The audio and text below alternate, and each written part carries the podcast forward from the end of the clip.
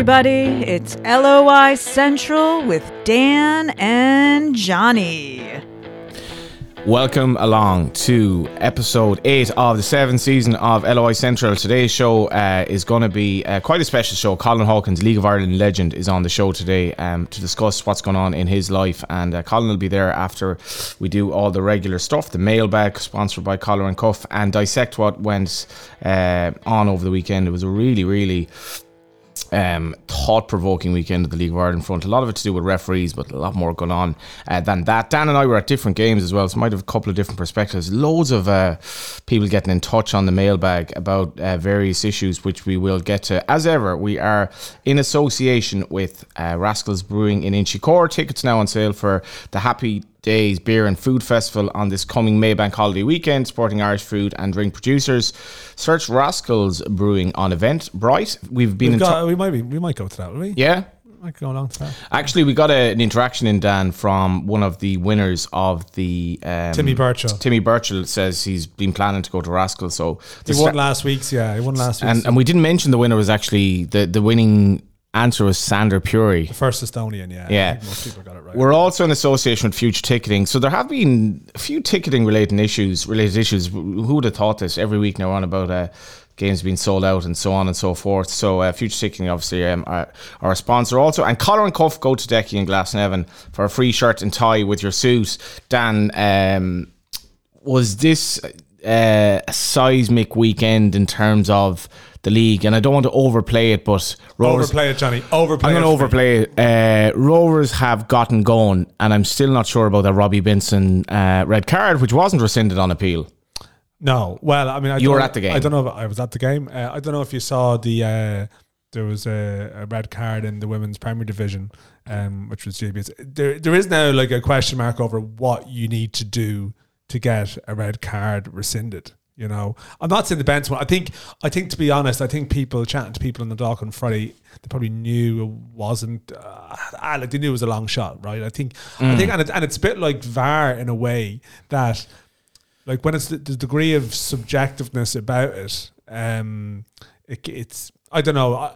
Are the are the is the appeal process going to do something that makes the referee look particularly bad? I think it's, I think you might see a red card rescinded if it's like a you know someone gets done for a professional foul and, and it's clear that there's people covering or or a mistaken identity, which sort of you know in theory should be you know was in place.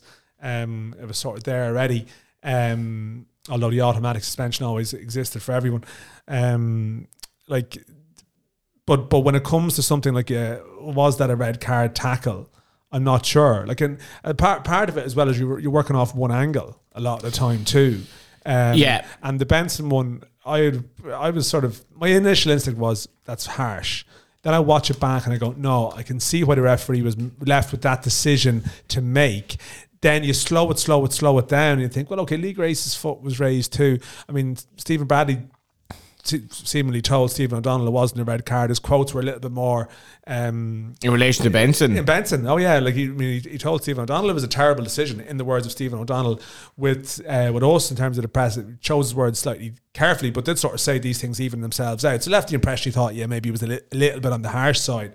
But I suppose there are red cards that are harsh that I feel won't be overturned. You know, if it was if you can make a case for it, like yeah, and, and, Yeah. and, and that's the thing. Like, I think is it going to be a case where, uh, and people might, might reference say the Paddy Barrett one, but second yellow you can't appeal. Even Yeah. if it's a, two yellows you can't appeal. So even if it's a blatantly, you know, blatant mistake.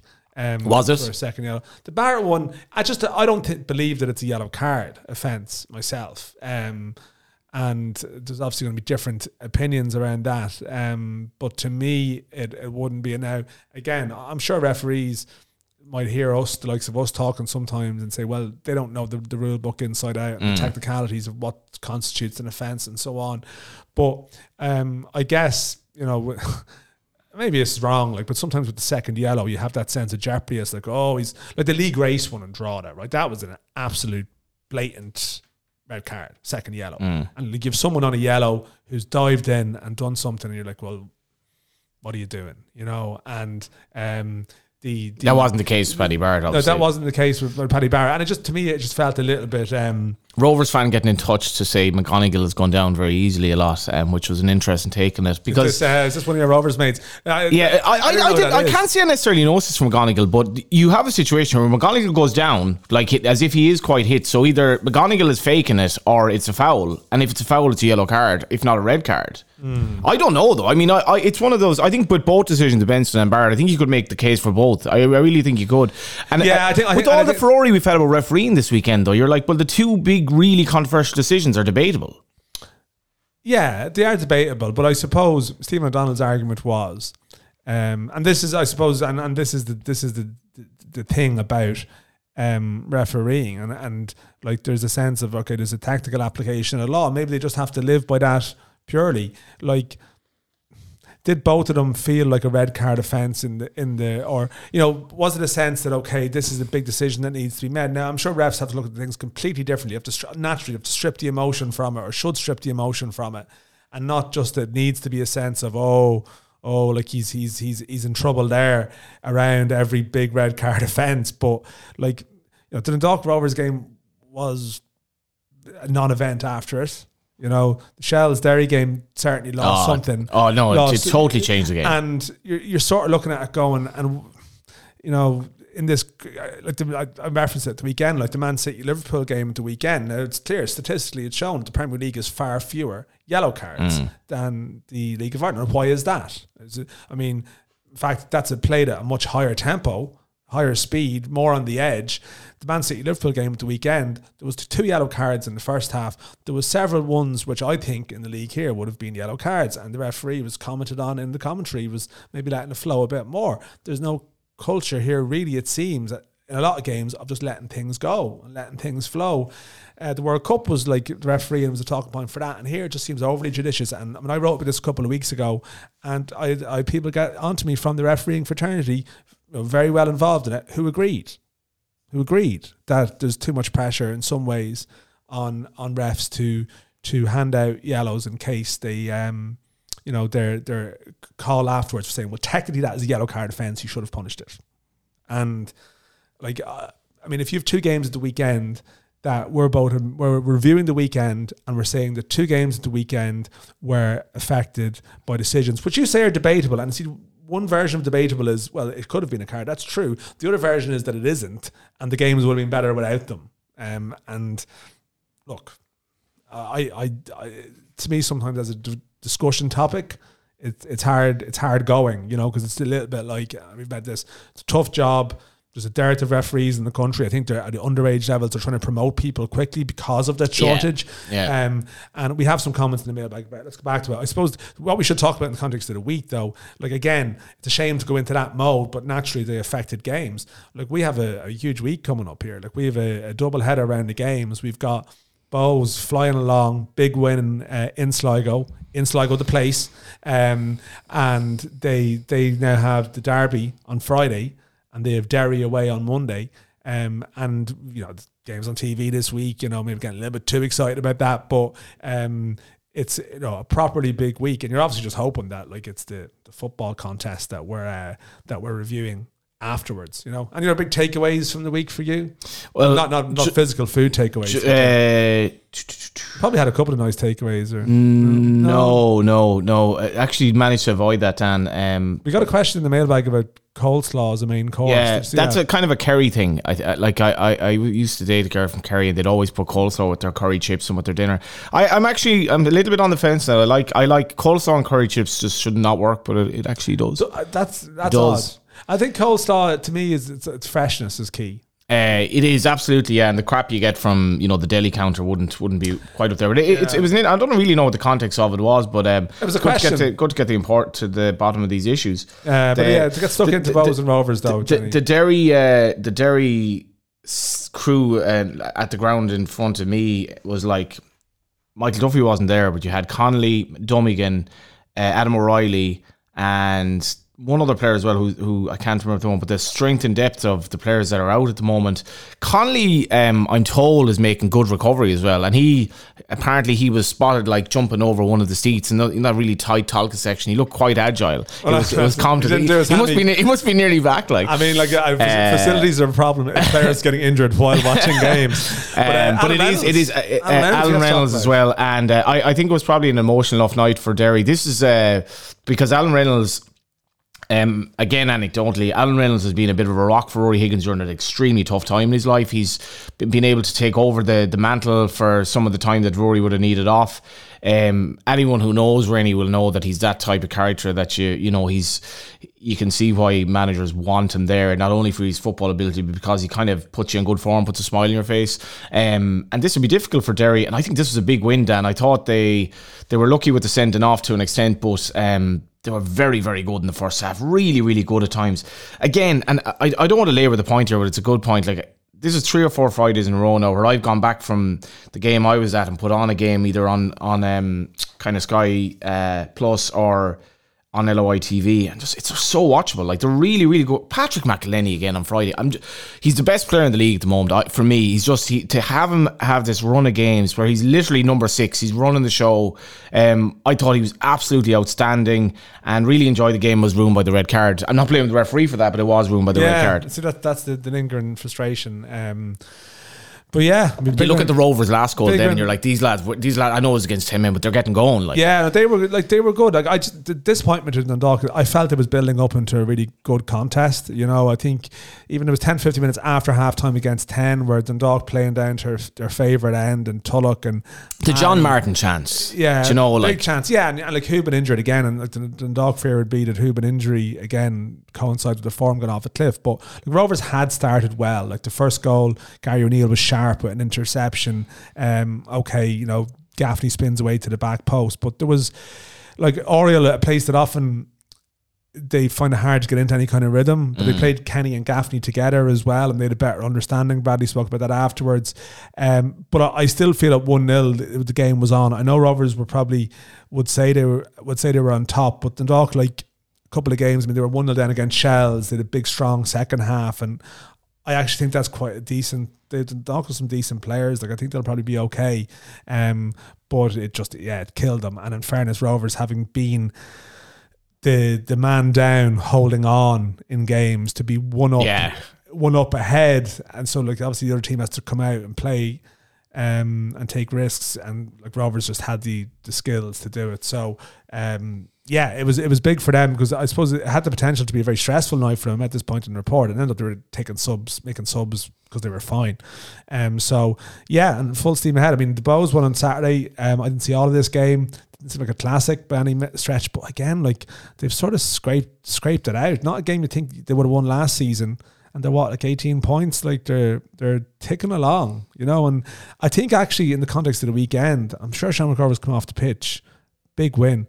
Then you see Derry have won, and I think like I think Shells are good. I do, I do think Shells, and I think it's going to be the the hard place to go and win this year. And the fact that Derry, you know, they drop points against Sligo Rovers, but they've gone to Tolka and they've won, and they've just like you know Rovers great. It's great to get them winning, but they haven't actually closed the gap to to Derry and by extension, I suppose, to Bohs. So I, I love Um, going to Tolka. Um, I just for various reasons, nostalgia and all that. Also because it, sometimes you have to pinch yourself that this is actually Damien Duff managing the League of Ireland team, and the whole story is, uh, it- you know, it's, it's week to week. I, I I know they get a lot of criticism, but geez, Molloy is a good player, Dan. And I'm only beginning. You've been on about him for a while. Molloy. Oh, he's very good.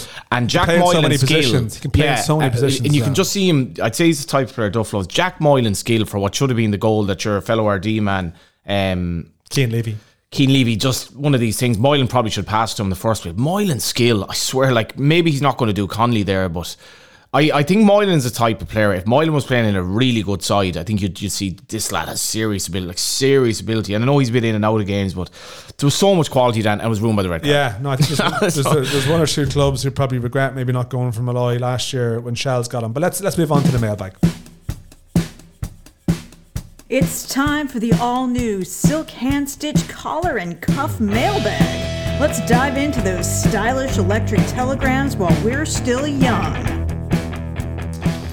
Yeah, and we've had uh, some comments in about the mailbag jingle as well, Dan. So it's been all happening. We've had a very busy mailbag this week, actually. Yeah, listen. See, the thing is, right? People just sometimes are resistant to change, but I like the jingle. I, I you know, I was. Where are you politically? Are you conservative or sort of more on the left, actually? Resistant to change? Um, I, I wouldn't be conservative, Johnny. No. I think I was thinking of this lately. Like I'm, I know we've had a lot of controversy about various people, uh, you know, Enoch Burke and all these characters, but I'm actually a little bit socially conservative, but I'm liberal, if, if that makes sense. Well, uh, sometimes as you get older, they say you get a little bit more, um, you know, you get more financially conservative. Are you looking after yourself? Enoch Burke, yeah. I mean, Enoch Burke Bit of a character. Probably should be working freelance in League of Ireland. Uh, He's definitely, he definitely should be. but is that what I'd give him a lift to the he game? should Like, be, he should be waiting around to interview managers in the first division. can you imagine After longer games. after a bad result? Like, and Burke like the first fella they're waiting for. Definitely, yeah. I've, I've met John some O'Malley, bring I've- back the mailbag jingle. Sorry. I've met some characters on the freelance beat. Enoch wouldn't even stand out. Um, actually wouldn't. He actually just be wouldn't, like, "Oh Jesus, I think he's bad." anyway, um, Cottle Scott. First round of the FA Cup this weekend, and I guess the vast majority of people don't know it's on. Johnny, did you know it was no, on? no, go. it got me in one. Is this not the Premier Cup competition in the country? I knew because I got an email about it. I'm on the FA Yeah. list and I'd seen it. But uh, surely we have to serve these clubs better, especially if we're looking for rural teams to see value in this league. It's a good point. Yeah. Um, and it's it's the thing like you want there to be a sense of occasion around the FAI Cup for all of those. I say non-league teams. Junior intermediate teams in Irish context. But again, sometimes like the time of the year and it's all a bit all over the place. Although obviously this time of year is actually okay. Um, but yeah, it's a good point, Carl. You probably get the mailbag voucher for that because it did actually make us think about something that we should be uh, conscious to. We're Pat- in the context of last year as well, where there was just batterings and batterings Yeah. for the now. It's a good point though, and like somebody was lamenting the fact is that the, the striker and the hurl they don't have the kind of scores anymore. It's not that easy to yeah, stay in junior football coverage Yeah. is definitely being affected, Which is a- affected by the sort of the, the cutbacks and the. Because you you very good players playing like in junior football, very very good players. We're definitely League of Ireland standard, but yeah, it is a good point. I, and I have to say, you caught me in one I didn't know. Yeah, well, no, no, that's it's fair point. Um, Pat Ray, what's Johnny's feelings on John Caulfield now? Very critical of him towards the end of last season. I think he deserved a bit more respect considering what he has done in the LOI as both a player and manager. Yeah, I, I, I wouldn't uh, like. I wouldn't say I was wrong in my criticism last season, and I did say this year. Actually, I did tip us to win the league because I looked at our signings, and I think Ollie Horgan and the Ollie Horgan John Caulfield dynamic shouldn't work, but maybe it is working. Just not, an, an incredible unbeaten run from Galway United. A big game in Wexford at the weekend. The problem for Galway United now is Keith Long and and uh, Alan Reynolds. I was just going to say to you, like, what about imagine a imagine like the dinner party for four, Four with the four lads. with Caulfield, Horgan, Long, and Reynolds. Don't think If- Rennie and JC if were if they left walk- in great terms. If yeah, if you walked in, like, who'd be sitting next to who, and who would you put over a chair next to? Um, Ollie'd probably be doing a lot of the talking, I'd say. Anyway, um, Long would be sort of feeling them out, and Rennie and JC, that, that's a hard one to call Ah, now. Rennie be doing Rennie Yeah. get talking. yeah, Let's see if we can set that up at some stage. um, but no, Gal- I, I, it's early days, but uh, like really good start to the season, and just the players who've signed. Dan Brendan Clark, for example, as a statement of intent, really good back back line, and the strikers have only are only starting to get going. Jack, yeah. Jack O'Denn's trying to wind up here. Did Galway bring anything to the Premier Division? Not promoted yet, Jack. Other, Well- than, other than being a safety blanket for the Drogs. Well, UCD uh, Dodge was on after the game on Friday saying this is an incredibly bad UCD side right now. Th- that is the problem in the Premier Division this season that there's it looks uh, an absolute ready up at this stage who's going to finish bottom. But w- once UCD come out, then um, what does that mean for everyone else? The one thing I will say about Galway is that everyone will want to go to Galway next season. Like everyone wants that away trip. It's the away trip that everyone wants, and it's the problem that Galway United have this season that there aren't many away fans. Yeah, that's true. Um, yeah, I mean, the thing about UCD, I would say like they were gutted a bit. You'll you'll often find with the time they spend to player and good coaching, they might get a little bit better across. The Oh, they year. will, yeah, They're yeah. probably less likely to be pillaged in the summer than other Yeah. years, but it's it's true. They look look to be beyond them. Pat did ask me about the League Cup. I keep getting we keep getting questions with the League Cup. I don't have any answers on it to be honest. Um, but as I said, I, I think you know as it is, we need to stretch out our fixture season. You know, our fixture length of uh, the length of competitive fixtures a bit more. I mean said it's something for bank holidays maybe or something, but there actually is bank holiday games this, year, which is sensible.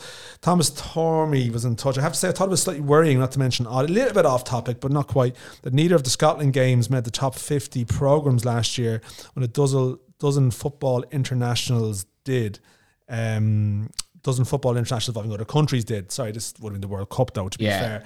And yeah, he's making that point. Yeah, I mean, I don't know. Um, the top fifty shows. Um, there was a debate on social media last week about how those the, the, the ratings are actually calculated. It's like it's across eleven hundred homes or something. Uh, I think someone was pointing out that like when you have half the country don't have a, League of Ireland team, and then naturally to get a TV ratings, you have to have a perfect geographical Yeah. spread, and you kind of wonder, are you well served by? Uh, I'm not claiming that there's there's thousands more people watching it than is the reality, um, I'm sure engagement would tell a story, but uh, it is food for thought. I wouldn't be that worried. I think when the football team has any sustained run of results, I think it will Yeah. jump up those charts, and sometimes people watch it on Sky as well, um, which wouldn't be the case. Although I know it's Premier Sports now, um, but still, I, I, I wouldn't be I wouldn't be too worried. But it's it's you know it's it's a valid talking point. Um, maybe there are large swathes of society who aren't really affected, who are disinterested in football now, but. I don't know. I feel maybe we're in an echo chamber. We can't comment. Um, Andy, uh, let me see. Tom Kennedy, Dan made the point last week that January is pretty much dead month for League of Ireland. Wondering where Irish clubs don't try and get other summer league clubs over for friendlies.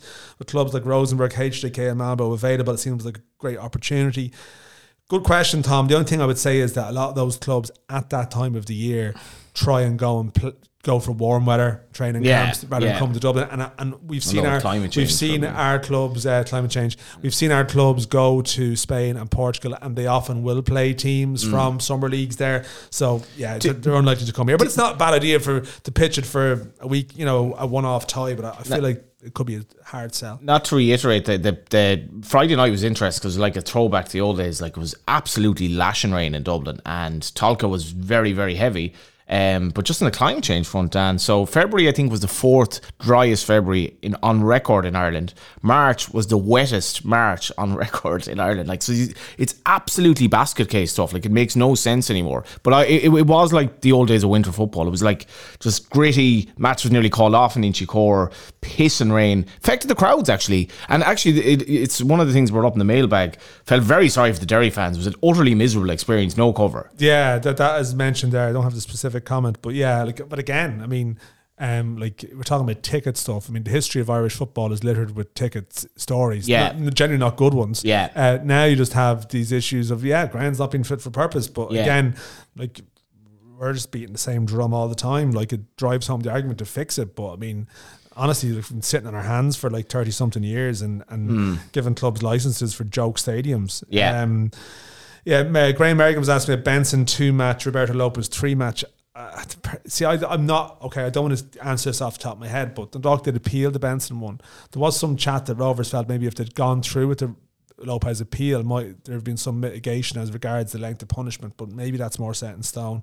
Um, Cotsy Casey again asked me, have I read Roddy Collins' book? Uh, It's sitting at home, Cotsy. I just need to You're a busy man. Ah, like it's it's a valid point. I mean, I do want to read it eventually. I saw Roddy was in Tolka recently. Uh, he seems to be going there quite a bit. Jimstagram 2000. Who would win between Shell 2004 and Rovers 2022 team? it's a good question. Um, We tried it to Colin Hawkins, couldn't we? yeah, I mean, uh, save that for him. but don't see, see. I think Rovers 2020 might still have been the best Rovers team. Mm. Um, when you had Jack Byrne and McEneff before they went away, um, but and that's that's that's obviously a, a, a matter of opinion. Um, let me see. Uh, the record points total after 10 games in top flight Irish football, and the least amount where said team went on to win the league. That's more like trivia, Jonathan. To be honest, I'm not sure about that. I presume Cork winning 21 out of 22 was oh yeah, yeah, yeah, well, yeah. they're- Sorry, yeah. in terms they- of the least, I don't know. I mean, I know Dundalk in 94, 95, that was a big, massive title race with a load of teams in it. I'd imagine the point total was quite low after 10 games, but I'm not sure. I'm trying to think of any mad big I- I did actually year. mean to bring this up. Have you ever seen a goalkeeper score in the League of Ireland? Because it didn't nearly happen in the showgrounds. Oh, Luke McDick should have should scored. score, I think. He actually I think. I'd say goalkeepers spend their whole lives di- daydreaming about Yeah. those opportunities. Everything happened apart from the finish. His connection was kind of like he he, he He's can- guided. He cut he's- across it he's, like a he's goalkeeper. guided, but it looked like he kind of knew what he was doing. Anyway, yeah, he didn't score. Yeah, um, he didn't. I'm not sure about your answer about the the lowest one, but it's it's a it's a good question. Um, if anyone else knows, there's a couple of statos out there. Um, a couple of questions about Hull shells. What's the information? Any more news? I know Hull Media reported again that was close, but Hull Media was reporting stuff about Dundalk being further down the line than it actually was. Um, so I'd add that caveat. But I mean, Shells definitely there seems to be no ambiguity about whether the Shells want it.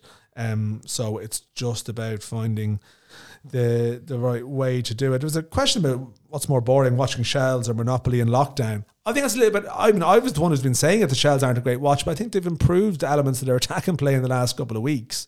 Um, like the first half was presumably was an okay watch. Oh no, Falcon. it's a very good game. Like I think the context of Shells as well is, um, you know, maybe Damien Duff channels his inner Mourinho bit. They're very well organised, but I don't find them a bad watch. I think they're quite conservative, and they'll they will improve in that regard as well as players like Molloy get better. Yeah, like Andy made a reference to all the external investment talk and club sharing seems to have gone away. I don't think it really has, to be honest. Um, I mean, Fleetwood Waterford thing is ongoing. John Walters prominently involved on social media talking about Long and Reynolds. Um, and yeah, a lot of comments about referees. I think we've probably touched on that, so we don't want to go over all ground again. What county, finally, before I go to Colin Hawkins, what county would win a GAA style All Ireland Championship with a format akin to the World Cup? I think Derry would be up there anyway. Historically, too, has there been changes in what areas are producing the highest quality and quantity of player? The Dubs, I mean, the Dubs, would the Dubs win it? Yeah, I, I, I do remember looking at a, eventually, would they? I remember having a pub. I, I, I, I have a theory that the Dublin GAA team just stopped winning All Irelands because just to stop people talking about splitting it in two or four.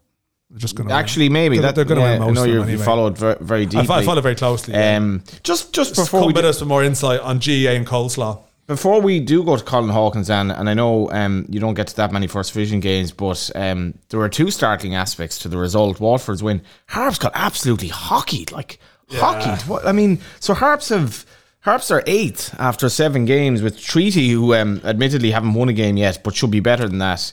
And Kerry's still waiting for their first win. But Harps are yeah, Harps have six Dave points. Rogers, Dave Rogers, uh, quickly with the apology on social media. Was he? Yeah, What was what did it entail? Like, sorry, we were Shouldn't shit. have happened. Shouldn't have happened. Yeah. yeah. So, so words to that effect. Um, I think the RSC is going to be rocking henceforth, um, and I am concerned as a Go United Yeah. fan that we're going to be in trouble. last one, Damien, right? Do we think VAR should come into the LOI? I mean, I was actually I'm thinking this the weekend. It was the only time it's ever come into my head. I think I remember doing a poll on Twitter before. It was the only kind of you know arbitration, but it was like 85, 15, give or take. I think it'll be closer now because VAR has gotten a lot better Johnny, in Britain. it would be absolutely slapstick. It would be like uh, the, Oh, the VAR. the priest and Father Ted Enoch trying to get Burke on the could be running TV, trying to get on the TV to watch them. Ah, mass. Like you know, it'd be the wrong, it'd be the wrong channel, or like I mean, it, like it just would not work. It would be an absolute disaster. Like, um, I mean, I like the idea of it. I actually don't, Right, no, okay, I don't idea of VAR, but I think that FIFA should make it mandatory, right? Yeah, and just purely because they'd have to do something with the communications channels in the grounds. they'd have to do it, screens, everything. It would cause an absolute stir. But I mean, listen, licensing hasn't done it, so mandatory VAR. I reckon. Cover go. away sections Let's first. go. Cover away sections VAR. Um, let's go. Uh, let's bring in Colin Hawkins. Oh no, sorry. Before we bring in Colin Hawkins, let's wrap up summer VAR. Um, uh, quiz, our, our quiz business, quizness, we can call it from now Yeah. on. Um, we because last week's question was the top scorer for Stephen Kenny's first title winning team. That was Bohs in 02 03, and that was a teammate of Colin Hawkins, Glenn Crowe. Uh, and It was indeed. a lot of entries, and the winner was Aaron Byrne is the winner. Aaron Um, Byrne. Aaron, I think it was a late entry from Aaron, but um, you know, it's uh, it doesn't matter when you enter, and uh, yeah, a nice uh, trip to Rascals for Aaron. Yeah, so bef- before we bring in Colin Hawkins, we're going to do this week's quiz question as well, but it is related to uh, Colin Hawkins' team, which was uh, Brian Kerr's Malaysian Marvels of 1997. Um, very famous side, like Damien Duff was the star uh, of that team, and you had, um, yeah, like a variety of other players who, who had big careers in the League of Ireland. Uh, in particular, actually, it was more League of Ireland. Glenn Crowe was in it too. The question is, Trevor Molloy was um, frequent goal scorer for Ireland in that tournament. What club was he playing for at the time of the Under Twenty World Cup in Malaysia? So it's the it's the team that he would have been listed as when he scored in that tournament, and the goal is scored by Trevor Molloy of. Um, what team was he on the books? Good question, at that stage. Uh, let's bring in, get, and as ever, of course. Uh, you can tweet us, LOI Central Pod. Our DMs are open as well, and Instagram as well, LOI Central Pod. For your quiz questions for the Rascals Brewery, let's bring in Colin Hawkins. Welcome to Colin Hawkins. How are you getting on? I'm doing okay, yeah, good. A few changes in my life since I was in to uh, speak to you before Christmas, so it's been a couple of tough months for me, but doing okay. Yeah, Talk to us. yeah, like you've, you've gone straight into it. So I think people might be broadly aware that um, the, I think it's been it's been covered that uh, you had some bad news. I guess I don't know if you can talk us through the process as much as as much as you can. Yeah, so I suppose the the shortened version is I was I wasn't feeling myself November December, and I'd just been to doctors and um, I had pain in my ribs basically. I thought it was just a, like a broken rib pain that I would have had uh, through football. And uh, long story short, they thought it was a viral infection and put on steroids, etc. And then I had a rough Christmas. I wasn't feeling good at all, and I was pain in my ribs. And then they moved to the other side of my ribs, and then I got like a sciatica pain all down my left side. So there was definitely something more to it, and the steroids were doing nothing. So it was a bit of a strange one, and I'd be just in regular contact. I was up in Monaghan, obviously, for the Christmas, and my wife's uh, f- with the family, and just feeling rough and not myself. So it was January the 13th, Friday the 13th, probably a day I won't forget. Um, went down to Galway and kind of insisted on a scan. So they did an MRI scan, and then straight away that afternoon, as soon as the results came back, there was uh, they found a lot of cancer all kind of all over my back, really. Um, and there was some serious issues around my neck and my lower back. And so that was obviously a big shock to the system. So I've just been dealing with that ever since and got stuck straight into treatment and uh, chemotherapy and all that kind of stuff. So I've a couple of tough months ahead, but um, just getting on with it. Yeah, I mean, uh, uh, some. Tell me about the process you ended up going to Galway because I think like this all happened very quickly as well. Yeah, so I suppose a good friend of mine, Noel Howard, he's a doctor in Galway, GP, so he helped me kind of get into the system there as quick as quick as possible because he maybe thought there was something more to it, and that would have helped then get the scans. And honestly, from the first day I went into the hospital in Galway, they, they haven't been they've just been unbelievable. The consultants and the, the nurses down there have been brilliant. So it was a case of I've kind of continued my treatment down there. I go I go now every Wednesday. I go down there for the day and get my chemotherapy jabs and injections and bone infusions and stuff like that. And the rest of my treatment I'm able to do from home. So I go to Galway every Wednesday, and then I'm scheduled to have a stem cell transplant, which is the big one. I'm having that at the end of May and June. So that's going to be the really tough kind of couple of weeks for me.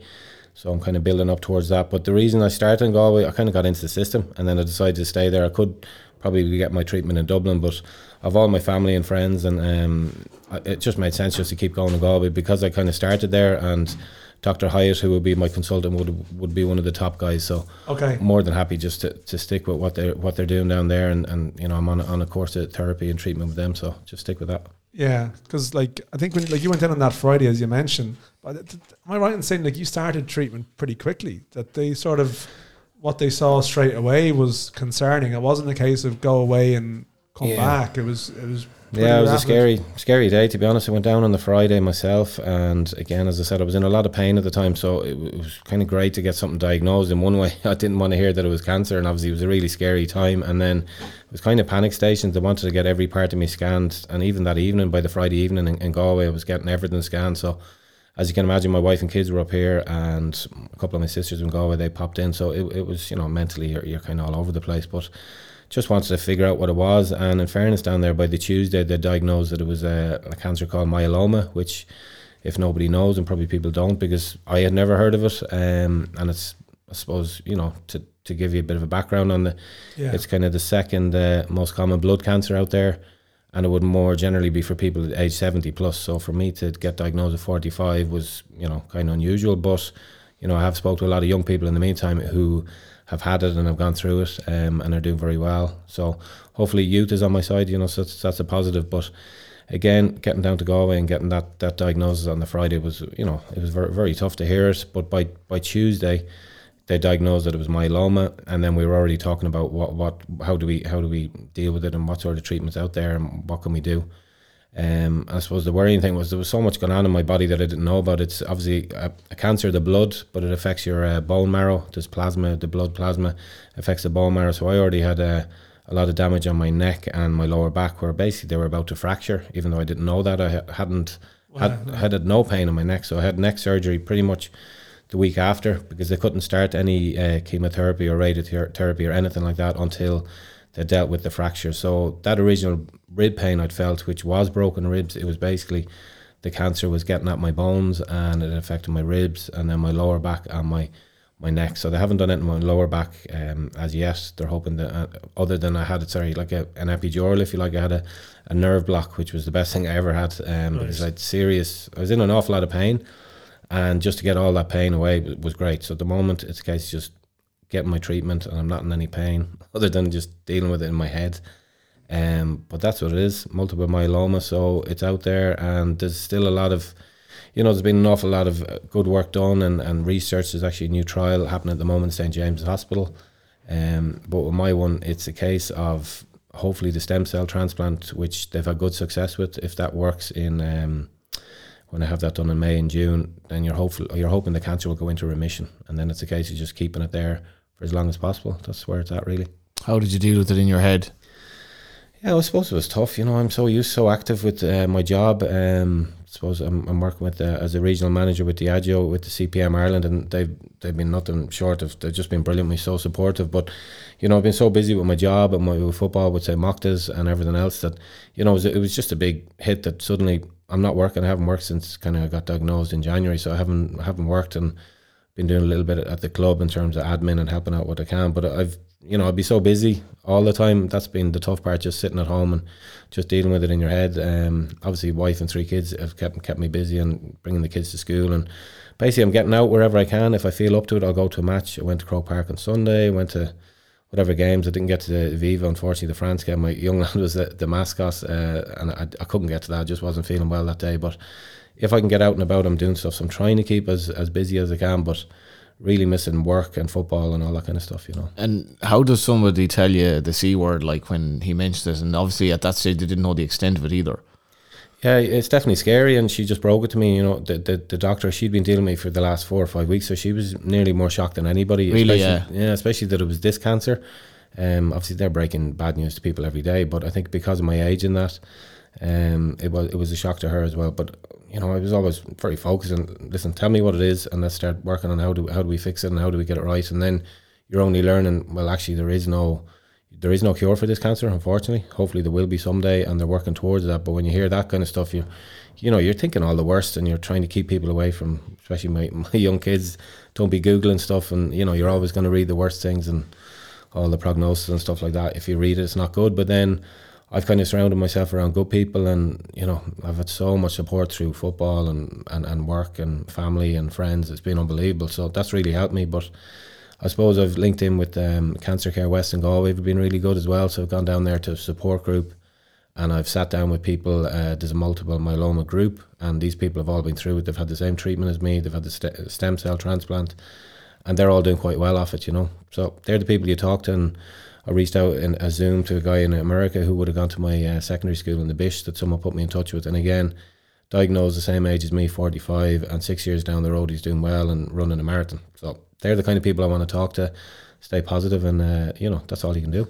I mean, it is like, it is sort of something striking when it's someone that's, um, it's been an athlete, you know, it's been involved in football. I remember Stephen McGuinness spoke about this like what 12 months ago effectively he had his experience with this as well a different different type but the same sort of the same sort of shock I suppose at first and I and I, and I guess if there's any lesson within it for anyone is like you know to get something checked out if you're concerned as well because um, you know people go around with pain as you know a lot and yeah.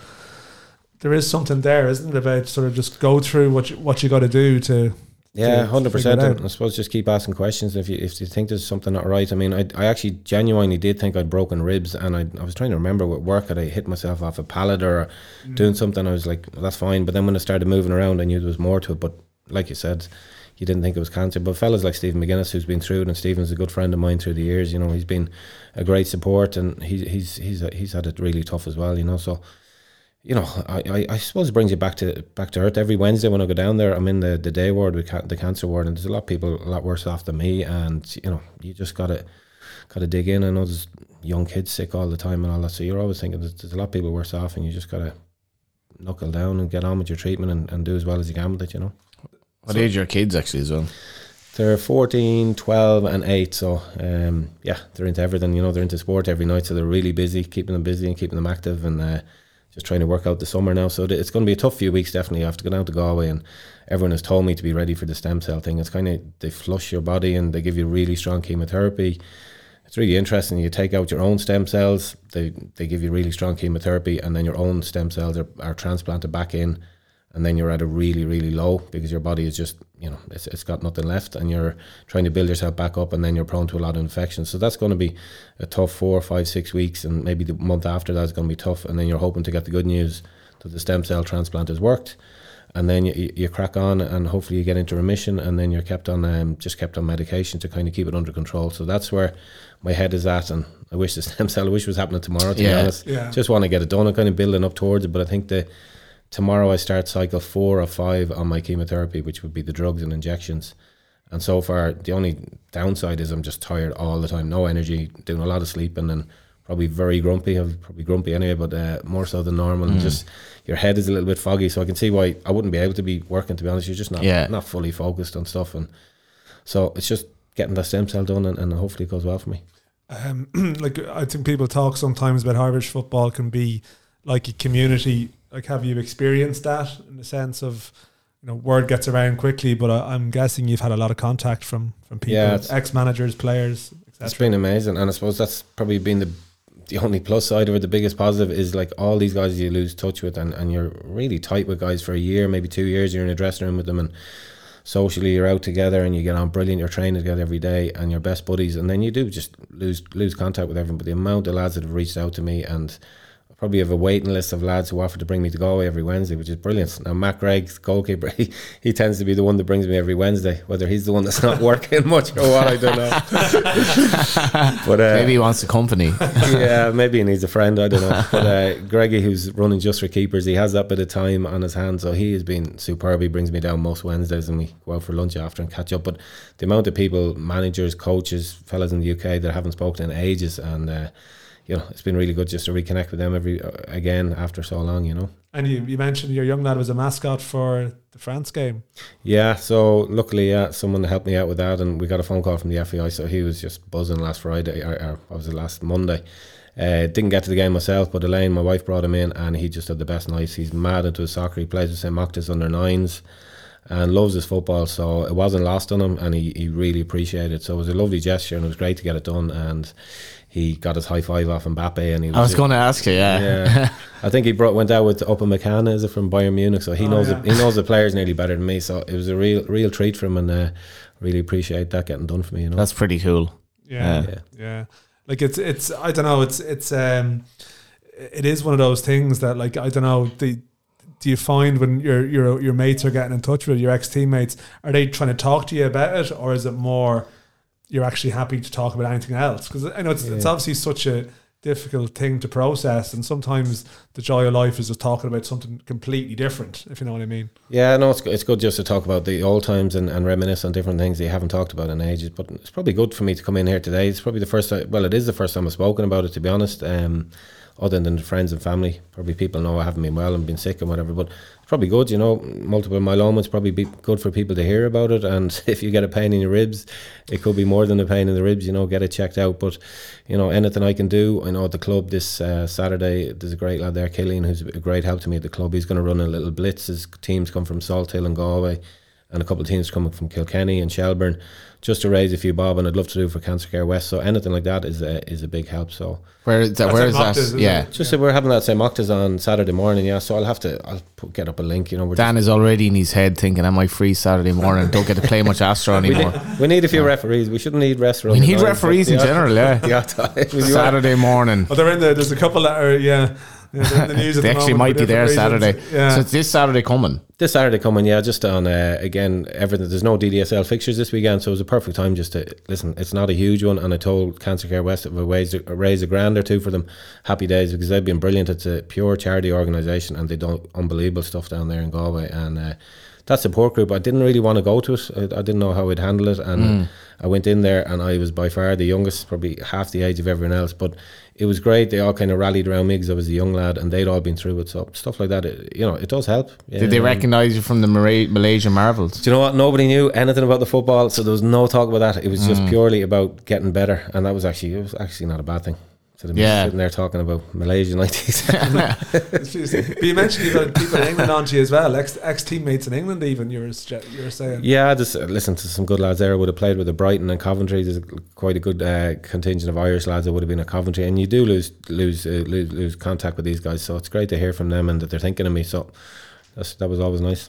So you, you do mention like day to day, as you said, it's just uh, is it every morning you don't know how tired you're going to be? Is that sort of the Yeah, it's my life is sad at the moment. It's just living for every Wednesday, going to Galway for my treatment. That's it, kind of uh, go to Galway, and then if there's any little games I can go to the weekend, I'll go and watch a match. Or as I said, I went to Croke Park on Sunday, watched Galway, and I watched the Dubs before it. So good to get out and about and um, show people. I think some people are afraid to ring me or talk to me. They think I'm dying in my bed, but thank God I'm not at that stage. and I'm doing okay. So if I can get out and about and I have the energy, I'll do it. But um, it's just that the treatment, the, the medicine does knock you. It takes takes all your energy, and you have a lot of fatigue going on. So, and as I keep saying, that the couple of weeks and months in May and June are going to be tough. Try and get through that, and then hopefully you start bouncing back very quickly. Um, and hopefully in a year's time I'm in here and you're, you're talking to me and everything's brilliant and, and going well and, and in remission and back at work and back on my football. That's that's the dream and that's what I'm hoping. Toast and Bohs having won the league in 2023 at that stage or something. Yeah, who knows? Yeah, they have a big one this this uh, Yeah. this Friday. I saw if they if they win, is it 13 points? I thirteen think? points header over? I don't know. Have you I- like uh, listen? I'm But actually, conscious- I did mean to ask you, just on the diagnosis, like it is kind of, I, I'm always startled by these things. Like,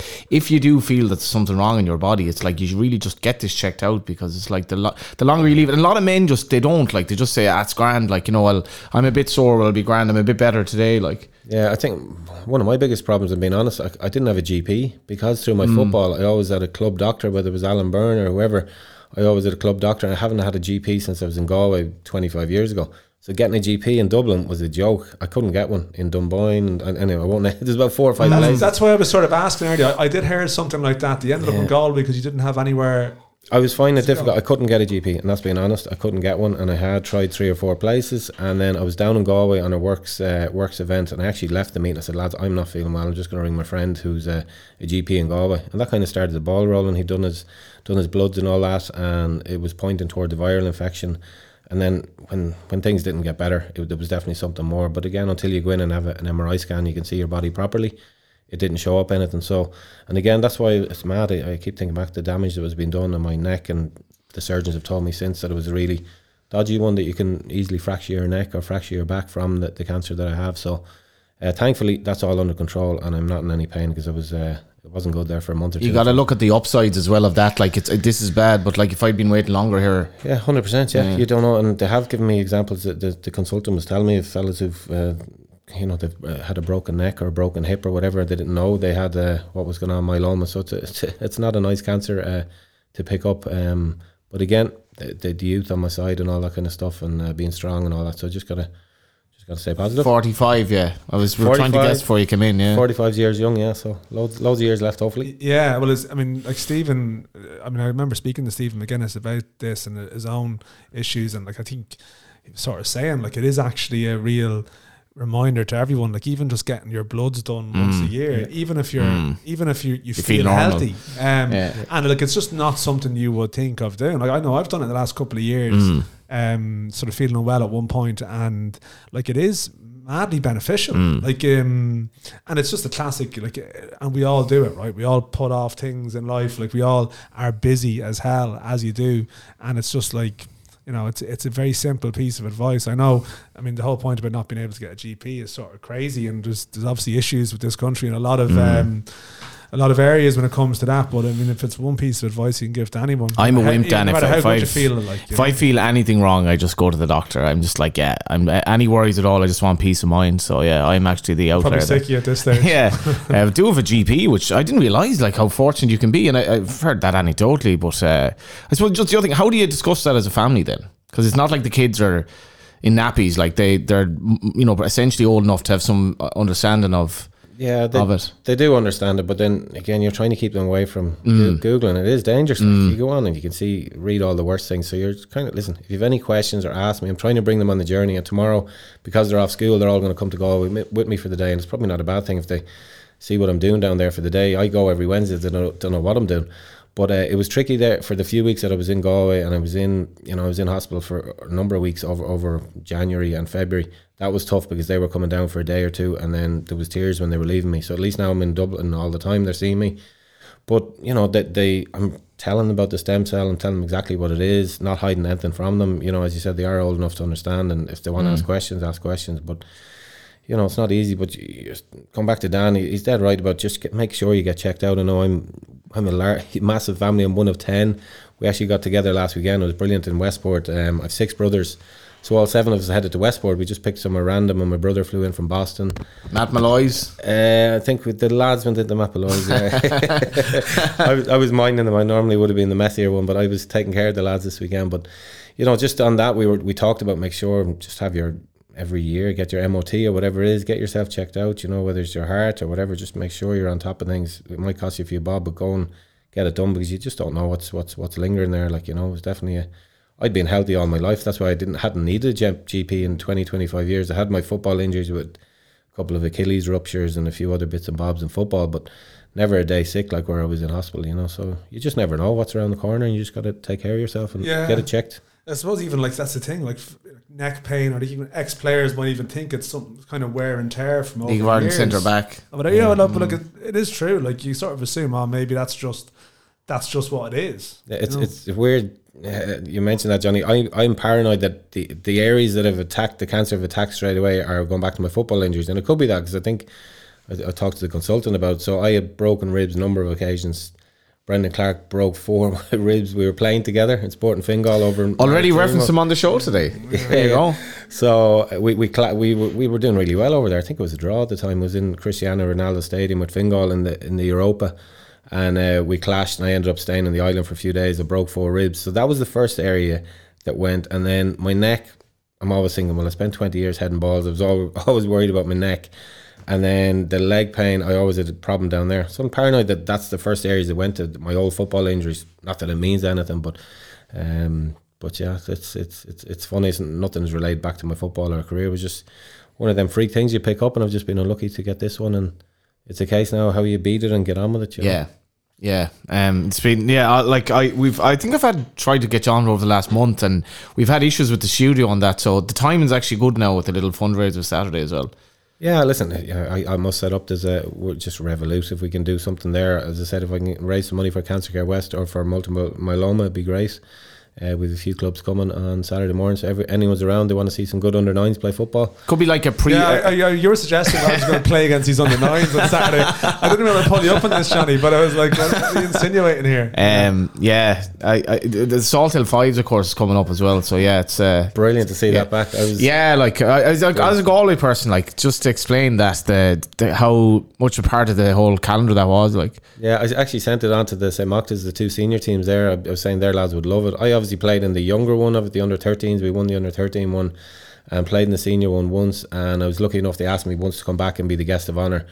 And I never forget that weekend in Galway. It was the sun was shining. They had the, um, I think the yacht race was in Galway that weekend. it's the coolest city in the world. Like let's let's just get on with it here. Like Well, that's that's that's a given. But Yeah. no, it's a, it's brilliant they resurrected it. it. Like you get thousands of people, and it's a great income for in and around Salthill as well. Mm. So great people at Salthill Devon. So it's great they've resurrected that. So I'll definitely try and get down there if I can. Probably be down there actually that, that time for treatment, whether I get out of hospital or whatever. But really good. So some good people in Salthill. So we're delighted one of their teams, the under nines, are coming up this weekend. Lovely. And, yeah, it'd be good to see them guys. what about Galway United? It's gonna Yeah. happen. Yeah, I went to see them actually. I was down there on the Friday. I was down for it was actually the day I went to the Cancer Care West, so I said I'd stay down and went to Terryland that night and I think I felt sorry for my old buddy Billy Denny. We would have played Oh, together. Lord. Yeah, nine it was a nine one. It was uh and that was uh that didn't flatter anybody. It was yeah. It's, it's do you know what? It's great to see Kerry they've bounced back since then.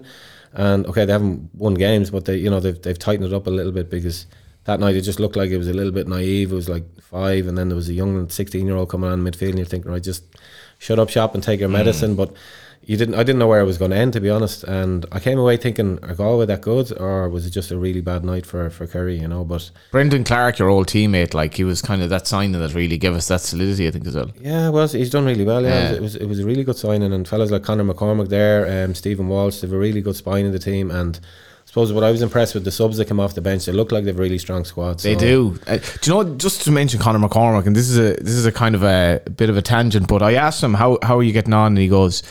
Bikram yoga. I'm telling you, it has changed my life, right? and I was doing an interview with this ex rugby player last weekend, and he said, "Oh, I live in Turn and I said, "I'm living in Harold's Cross." And he goes, "Oh, I used to go to the Bikram yoga in Harold's Cross." And he said this is like a therapy session. You come out of it, and like I'm telling you, so it's been on my mind ever since. Like first of all, Conor McCormack, this lad, Bikram yoga is the way to go. Apparently, Conor McCormack says it's uh, extending his career. I've heard a few Astro players praise it as well, like playing well into their mid forties. Yeah. Um, what do you think? You Dan? know- do you know the way you go down the stairs now, and I'm like, I actually can't move properly anymore. I'm forty. I'm just happy that you've reached that uh, point of like Southside comfort where you're just casually chatting to your neighbours yoga. about Bikram yoga. He's first of all, he's not a neighbour, and Harris there's- Cross is more like There's a lot of issues in this country at the moment, but Bikram good, good to know yoga. you're having a chat about Hashtag Bikram first yoga. world problems. Yeah. Um, but anyway, if, you, if you've experienced Bikram yoga, do let us know. Conor McCormack swears by it. Yeah, do you want to go with this weekend's fixtures, Johnny? You Are we there already handy? then? Ah, I think we are. Yeah, we'll see. I don't know. Have you seen much of the league this year, Colin? Like I know you've, as I said, I'm conscious you've been laid up, so I don't know you're Yeah. seeing much, but you're in. No, I've got into it. I've been able to see a lot more than last year, to be honest, 'cause- because I'd normally be doing sessions or whatever on Friday nights. I was struggling to get the game, so I, I went to Pat's. It was the early one. Uh, Brian Kerr looked after me that night. He brought me in, and we went to the the Derry game, finishing a draw. Oh yeah, Uh, That beat seems the like a while ago now, yeah. Yeah, and I've been keeping LOI TV. To be fair, it's been brilliant. I didn't have it last year, but I've been watching that flicking through. So you can have the six or seven, eight games, and you're watching Galway down in Cobh, and then you're flicking to to um, Dalymount. It was really good. So. I Sure, we'll, we'll put them on the spot. So then we'll get your reviews on these what you've seen of, or in terms of this weekend's games. I mean, like Bohs, Bohs and Rovers on Friday is the game. I don't know what's your sense of what to expect from that from from what you've seen so far. First of all, Bohs, fair play. Declan Devine, they've done they've done absolutely brilliant. You know, it's a really good start from. I don't think they would have expected to be to be to be that strong. Um, Rovers, it was only a matter of time. Um, obviously they had the you know the bit of luck with the with the red card in, in Dundalk, which probably turned the game on Stevie O'Donnell's team. But you know, I I suppose if you're Bohs, you're you'd be buzzing if you took a draw right now. Whereas R- R- Rovers. I'm not going to say they have to win the game, but like a 13 point gap uh, between Bohs and Rovers would be massive. You know, considering you got the European games and, and Rovers will have a lot bigger matches to play uh, down the line. Um, it's a huge game already this early in the season, you know, so it's probably one that uh, Rovers can't afford to lose. Definitely. Some chat about the, the standard of the Rovers team of, we'll say, last year or give or take recent years versus Shells of 2004. Now, it- uh, it's not a it's not possible to really answer that definitively, but um, yeah, answer it anyway. I, I always find it impossible how you compare one team to another. I really I really can't. Like I always look at that the Shells team and Joseph Ndo and Alan Moore and Wes Hoolahan. Like it was just a ridiculously good team, full of really strong characters. And then I look at the Pats team back in what was it 1996 or 98 sorry Yeah. and you've all the guys that went on to manage Keith Long, Trevor Croly, Paul Osam, Packy Lynch, Stephen McGuinness, Trevor Molloy, Thomas Morgan. What a squad of players! But how you can compare that to the Shells team, to the current Rovers team, I, I can't do it, and I don't, I don't think it's fair to do it either. I think they're all playing at a different time, a different type of football. Um, Pat Fenton, then actually, just from your perspective, what was he going to bring to Bohs? Because they just seem like they've kind of. Um, Decky Devine was definitely an unusual appointment for in the. I wouldn't have seen it anyway, but they brought in Gary Cronin, obviously Detzer is there, and then Pat Fenton as well. A lot of people think they've actually nailed this, albeit early days. Yeah, I, I still think it's very early days. I don't think they have any expectation of winning this, winning the league this year. To be honest, if they're honest, um, obviously they're, they're they're buzzing where they are at the moment, and they'll keep that going. But you know, th- there was a lot of changes. Some some good lads like Gary coming in. Uh, Pat back in the league as well, like yeah, I actually met him last week. I went to watch uh, Bobby Ryan's young lad was playing. Oh, uh, lovely. at the Irish 15s, and uh, what a player he was. yeah, Bobby, great player, played with him at uh, with at Shells. So his young lad Killian was uh, making his debut and scored for Ireland under 15. So met a Brilliant. Ah, that's, that's fantastic. Yeah, but really exciting group that the under 15s actually. It's, it's really good to see the the 15s, 17s, 19s, 21s. Some really good players coming through. Like you know, it's a lot of good stuff going on there as well. But um, This is the thing about parenting, though, and we've brought up like Enoch Burke in the show. Bobby Ryan, obviously, being the player he was. Not back to Bobby Ryan. he, he- from he, he, Bobby Ryan is like you're going to be a, I'm going to make you into the best footballer I can be. Now Bobby was some baller, like he, and these are the days when it was winter football, crappy pitches, and he was still like outrageously talented. This is parenting though. It's like you are what your father might want you to be if you go down that route. Now he's playing for the Ireland under 15s. Like yeah, and I met um, I was at a workshop last night. I met Barry Ferguson, and again, who's he? Like I mean, he doesn't have a son. No. but but you're dead right. It's it's the way these guys are brought up, and I know the work that the likes of Evan Ferguson and young Killian Ryan. Okay, he's only 15 starting off, but the work that these guys have put in, apart from their schoolboy clubs, whether it was Kevin's or Belvo or Salthill Devon or say Mochtas, it doesn't matter. The work that's done with them, but then the parenting, and the it's all about the attitude. Like the guys who are doing, going to do well, and that's why Evan Ferguson is going to be a superstar because of his attitude. And I know the work that he's done one to one with with with people like Collie Barron and great coaches like that, and that is paying off. You know, not only have the clubs done work with him, but the parents have put them into an environment where they're getting that extra extra tuition, and you know, it's, it's it'll pay off. Very briefly now, you're a Galway man, so the Joe Canning Laochra Gael was on lately, and um, we brought this up, I think, in off the ball. Is it natural ability, or is the fact that Joe was hurling with Ollie Canning when he was three years of age at home? And it was like he was three years, four years, five years, hurling, hurling, hurling, hurling, hurling. Or was it natural ability? Maybe it's just that actually he put the hours in and he was doing it very early. I suppose the easy answer is both. It's definitely natural ability. It's definitely in your genes. Like, it's Mm. Do you reckon? Mm. Yeah, it's there. But the, all them hours, them extra extra sessions that other lads weren't doing, he was out. Him and Ollie obviously playing hurling non-stop. I'm sure um, all that has got to help all them extra hours. But definitely, it's, it's a natural thing. I'm looking at the other games like Pats and Cork on Friday. UCD Shelbourne. Damien Duff. I mean, like we were talking about Malaysia earlier on.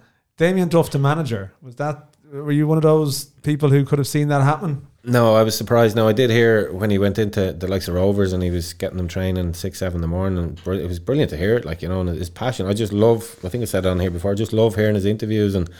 Okay, maybe the referees aren't too happy after his interview last week, but he, he speaks his mind and his passion for Shelbourne and his team and the group he has.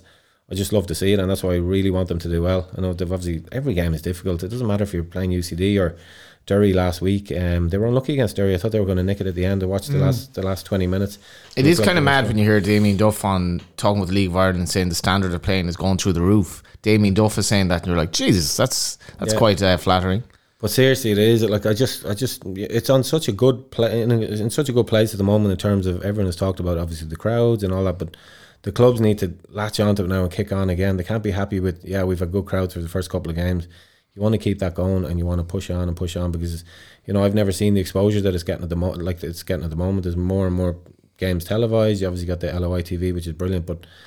Um, I, I I find it hard to get my head around. I really do. Like from it just seems to have happened slowly and then very quickly. Kind of. It's like this year is just the, the crowds over the last twelve months and the standard and I don't know. it's Yeah, well, it's a post. It's not there, but it's, in a good place. It's post COVID, but I don't Yeah. think you can't get complacent with it either. As well, I think there's a danger, and you know that's that's the thing. Like it, it the, the the tone from the top.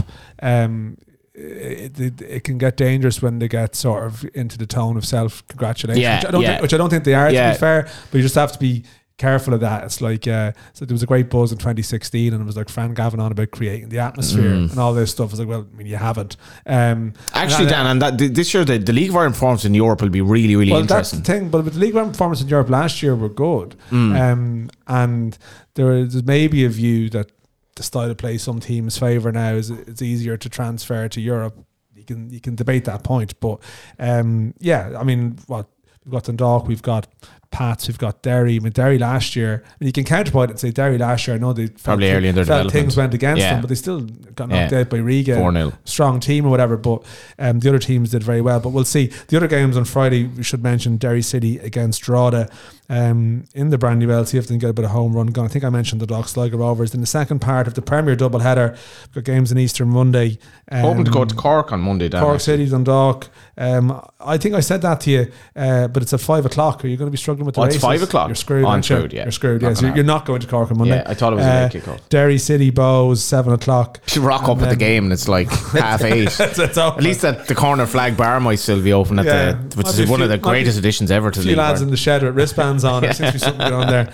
Um, Drogheda, Drogheda against St Pat's, seven forty-five. Shelbourne Sligo Rovers, seven forty-five, and Shamrock Rovers UCD, eight o'clock. First, First division. division, uh, Treaty versus Longford. All these games Friday, seven forty-five. Kerry v Finn Harps. Um, I heard the Waterford commentators saying we checked this, and it actually it is the biggest uh, distance anyone has to travel. It's five kilometers more than they'd have to travel to Tralee. I was like Kerry that it, or Finn Harps to this. I was like Finn Harps to surely Finn Harps to. So, what's the longest trip? So apparently, Finn Harps and Waterford, is, I think it's five kilometres longer than Finn Harps to uh, Tralee, according to the Waterford commentators. And they didn't have much time to talk because there were seven home goals in the game on on, on uh, Friday. But uh, that was one thing I did pick up. Covey Waterford, bit of a local derby. I said it'll be a massive uh, Waterford crowd at that. Actually, big buzz now. Hopefully, a big Cobh crowd as well. Their, Yeah. their tennis has been okay. They have. Um, Speaking of okay attendances, at Athlone over a thousand at the game against Galway the other day, which must be. Uh, spoke to Colin Fortune, who was actually beside me at the game and talking. He was talking about you know the developments in Athlone and so on. Um, Bravey Athlone and Wexford v Galway. Um, that'll be a tricky one for Galway. There we go. There we go, Dan. Um, did you ever did you ever score in, a goal in Europe actually in your European travails? Jeez, good question. Probably not. Then. I don't think so. No, No. nothing stands out. No. Um, there. we- What was your your highlights? Your absolute standout moment of your European performances? Then Everyone talks about the Pats one with um, Celtic. Celtic the nil all. Nil all, yeah, and then we two- Watched that in a bar in. New York. Yeah. That was a special night. To be fair, they just reopened Celtic Park, and it was a massive crowd and huge. I think there was about five thousand Pats fans. They ended Mm. up staying in the corner singing, and it was just great performance. We did, Martin Riley had a great chance to go one. He At did. the end, yeah. He did. And then the disappointing thing, we couldn't play it in Richmond. We had to play Yeah. in Tolka, and you came out. It was ten thousand Celtic fans. Oh, I hate got- And it. I, I playing- the. I hated every minute. Of Shell's game. playing Rangers in Tranmere That was um, in the home game and gone 3 0 up.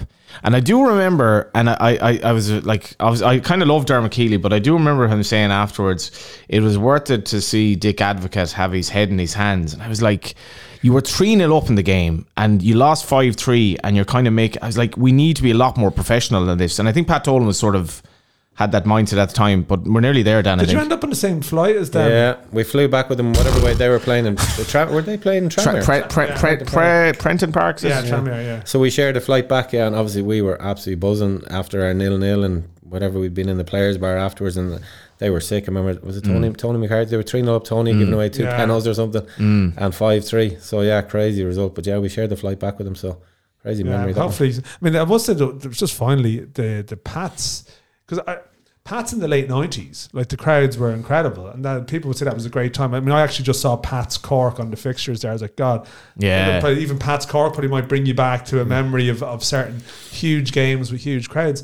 But like Pats now is phenomenon. Yeah, like it even, it even probably UCD grows- game last week, you know. It probably grows legs. We talked about them Friday nights; they were the best ever, and uh, it was a full house. But if you, I'm sure if you look at the attendance now, they're they're bigger because they have extended the, the stadiums. I just think the crowds they're getting at the moment is is phenomenal. They just need to keep it going, and I think it's really good that the league. I don't think there's anyone going to run away. They really don't. I think all them fixtures you called out there in the first division as well.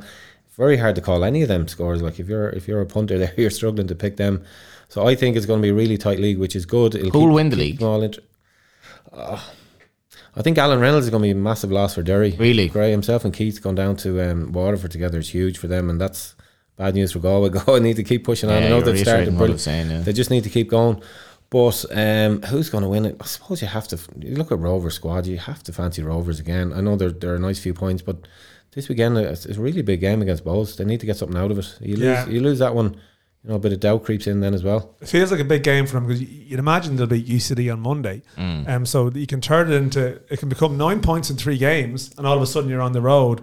Or, you know, like you'd imagine Derry would be Drawd at home as well. I know we're looking, talking about Bohs, but I think I think Rovers as well, they'd be looking at Derry as well and the difference Yeah, I, I between really, themselves I really like Derry from, Yeah. from the cup final and the first game. It's of the the players season. they've out as well, Colin. Like if you look at the, they're missing an entire an entire top class midfield at the moment. Yeah. And, is And Mark, they seem Mark grand. Connolly. Mark Connolly. And is Mark Connolly, yeah. Super player. Who, um, yeah, maybe I preempted his return there, but yeah, he did seem to hop over one of the seats quite in an agile manner. Yeah. Um, shout Very out well. as well. Uh, just mentioning Pats. I know a fella who was uh, at that game in Celtic Park, WWS. Always in our thoughts on for your anniversary yesterday. I think that's us, Dan. Peter Ryan, yeah. Peter Ryan, um, never to be forgotten. Um, Great character. Peter would have great crack at the yeah the social media um, explosion, of the League of Ireland. I think he'd be at the, the forefront of it now. Um, but anyway, um, Yeah, Colin, listen, we really appreciate you coming in and talking Yeah. to us. I know it's not like the easiest thing maybe to, to talk W- would you recommend people to come on, like if they want to get stuff off their chest in general, like you know, let's talk to the lads, Dan and Johnny. Maybe we could change into like a you know a kind of a therapy session. I don't know. talk- Well, hope- therapy for hopefully LOI. Hopefully not coming in for my reason, but yeah, it, it's- Yeah. it was. It definitely helped me, and it was great. God, we still have the to- great to referee chat show to come. I mean, that would be like bare all. Yeah, no, it's- but Colin, it goes without saying, like you have everyone's support, and the whole Irish football community is behind you. And what we will do as well, um, we'll get the details of that uh, event on Saturday, and we'll tweet that out, and we'll post on Instagram and give it a little bit of a push because I know the details on it aren't 100 percent clear. We'll get you times and information and Brilliant, and- thank you. Appreciate all, that. all that information. Um, we'll put it out there on social. Look out for it. So yeah, it's been great to have you in, and to everyone If you're getting to a game over the weekend, enjoy it. We'll be back next week. We were in association with Future Ticketing, Collar and Cuff, and Rascals uh, Brewing uh, Inchicore, and today we were back in Oliver Marketing Glasnevin.